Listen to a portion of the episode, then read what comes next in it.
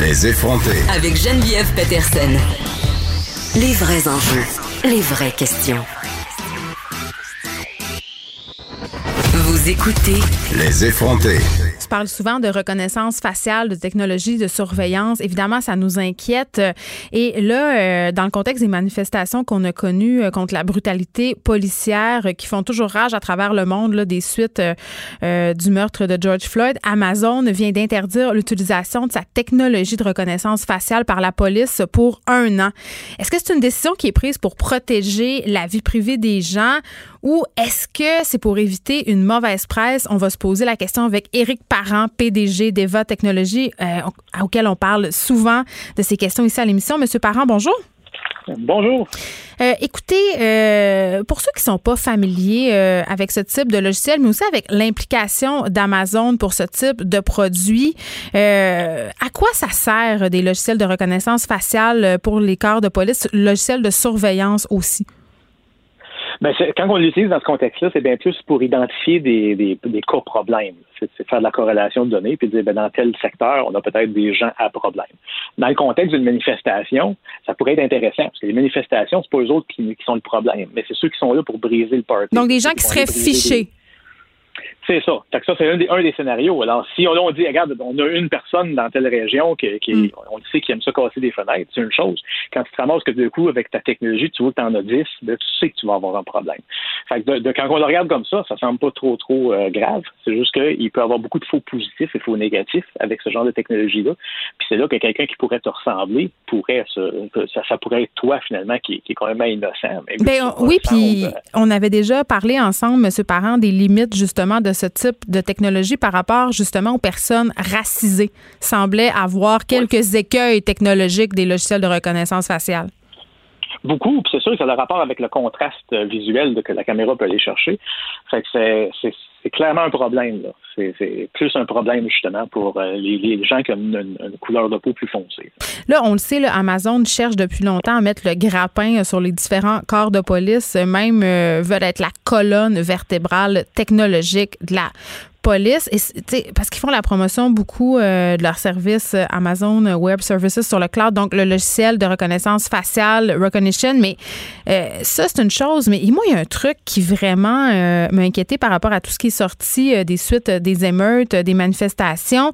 C'est les caméras de surveillance Ring. Et ça, c'est capoté parce que ce sont des, des outils de surveillance qui sont possédés par des particuliers et ces particuliers-là ces particuliers donnent, si on veut, la accès à la police à, leurs images vidéo?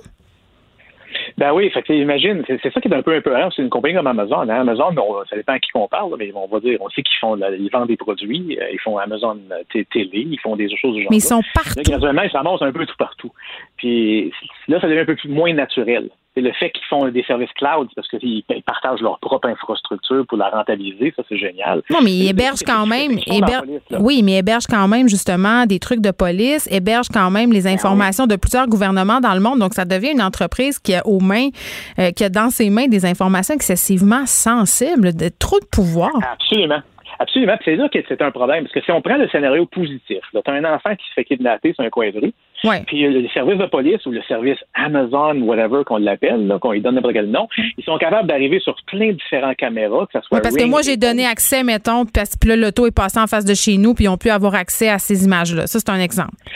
Ben, c'est ça. ça, ça, peut donner un résultat positif. Là. Puis avec les, les, cas dernièrement de, de, M. Floyd, euh, bon, on l'a vu parce qu'il y avait des caméras de, qui ont été récoltées de différentes façons. Il y avait des caméras des commerces qui nous montraient des différents angles de ce qui s'est passé.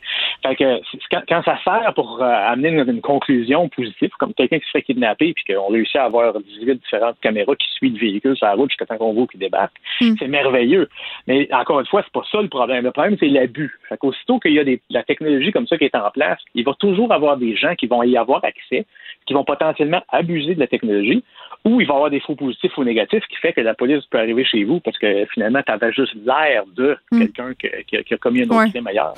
Bon, puis la grande question, Éric Parent, c'est quand même, est-ce que Amazon a succombé aux pressions des différents manifestants, là, quand même, euh, qui les exhortaient de cesser leur collaboration avec la police? Euh, Autrement dit, est-ce que c'est une opération de relations publiques où Amazon euh, fait en quelque sorte son mea culpa et peut-être euh, avoue qu'il y a eu des, qu'il y a des dérapages possibles avec ce type de technologie-là? Autrement dit, prend un pas de recul. Moi, j'ai bien de la misère à croire le deuxième scénario quand on comprend un peu l'historique d'une compagnie comme Amazon. Pourquoi? Amazon, c'est une compagnie qui est froide puis qui est là pour faire du cash. Fait que là, présentement, ils vont gérer. Ben non, c'est des gentils. Ben oui, ils sont tous, tous doux, tous. euh, Ils font ça pour notre sécurité, Monsieur Parent. C'est ça qu'ils disent. Non, ils font ça, ils font ça pour faire du cash. Et puis là, Mm. c'est sûr que c'est pas la bonne semaine pour parler de ça. Fait que c'est, ils scorent des points en, en retirant, disons, leurs offres temporairement pour un an. Tu sais, IBM, IBM, eux autres ont dit, ils ont, ils ont dit, on n'en fait plus. On sort du marché. Ben, que Google aussi a reculé, non? Ah, je sais pas, je n'avais pas vu pour Google, mais je sais qu'IBM, eux autres, ils ont dit non, oui, on touche pas à ça. Là, Ben, ça. ça goûte pas bon. Euh, mais Amazon, je suis pas prêt à croire que c'est, beaucoup plus un contrôle de la perception des gens. C'est du marketing. Ben, et puis ça nous a donné euh, l'occasion euh, ici d'avoir la discussion par rapport à nos propres services de police. Monsieur Parent, le, SPVM, par ailleurs, qui songe à doter ses agents de caméras pour pouvoir suivre les opérations. La mairesse Plante, par ailleurs, est prête à accélérer le processus. Qu'est-ce que vous en pensez, ça? Parce que si les opérations policières sont filmées, ça protège et les policiers et les gens qui sont interceptés? Oui, c'est sûr qu'il faut, faut qu'il y ait des protocoles en place pour s'assurer que ça fonctionne bien. Mais ça se fait ailleurs dans le monde allègrement. Ça se fait ailleurs, oui. C'est, sûr que c'est potentiellement une très bonne nouvelle. OK. On a parlé ensemble récemment de l'application Mila euh, pour monitorer, si on veut, les gens euh, et leurs indices potentiels de contamination euh, par la COVID-19. Ottawa vient de passer son tour. Ça, pour vous, est-ce que c'est une bonne nouvelle, Éric Parent?